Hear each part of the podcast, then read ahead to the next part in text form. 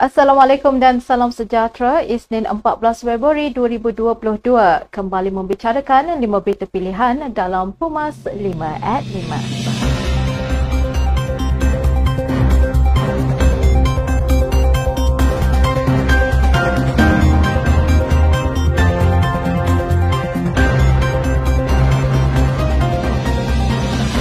Dinamika politik akan memperlihatkan kejayaan sebuah parti dan ianya dapat dilihat hari ini apabila AMNO Sabah terus menunjukkan perubahan dan terus mengorak langkah.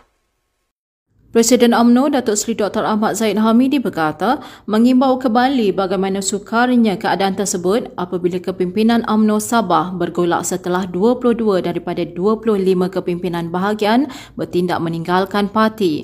Jelas beliau UMNO sering berdepan dengan ujian dan salah satu ujian tersebut adalah apa yang berlaku di Sabah. Jika sebelum ini UMNO diuji dengan kesusahan ketika menjadi pembangkang, hari ini UMNO diuji pula ketika menjadi sebahagian daripada kepada kerajaan. Keputusan PKR untuk menggunakan logo sendiri pada pilihan raya negeri Johor memperlihatkan mereka hilang kepercayaan kepada gabungan parti dalam Pakatan Harapan.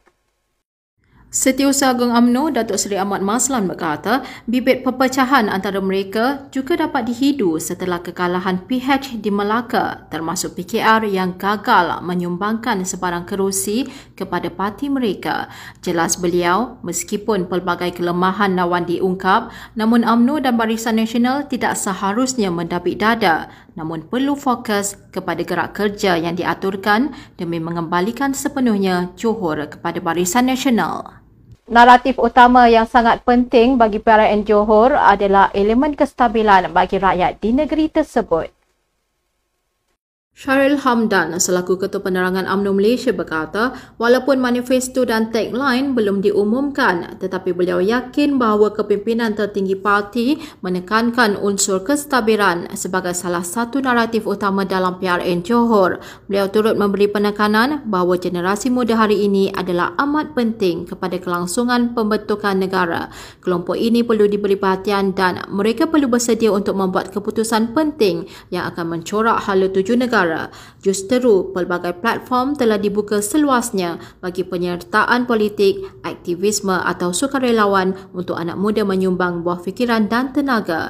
Beliau yang juga Naib Ketua Pemuda UMNO Malaysia berkata demikian pada sesi majlis pemukiman Ketua-Ketua Penerangan UMNO bahagian Kedah di mana usaha pemerkasaan dilakukan kepada penerangan empat peringkat bahagian bagi merencana dan menggerakkan jentera penerangan. UMNO tidak boleh lagi menjadi sebuah parti tempelan Sebaliknya, AMNO perlu menjadi parti yang dominan yang berkuasa menerusi kemenangan secara majoriti dalam pilihan raya umum ke-15 akan datang. Datuk Seri Mahzir Khalid selaku naib Presiden AMNO berkata, ahli AMNO perlu mengambil pengajaran dan iktibar terhadap parti Golkar di Indonesia yang kini menjadi parti tempelan selepas tewas dalam raya pada tahun 1998. Jelas beliau, AMNO perlu senada di semua peringkat untuk mencapai kemenangan pada PRU 15 nanti. Ini kerana AMNO sering dimomokkan dengan cerita wujudnya perpecahan di peringkat kepimpinan tertinggi parti itu. Semua pihak khususnya Pakatan Harapan semestinya bimbang dengan penurunan had umur mengundi kepada 18 tahun.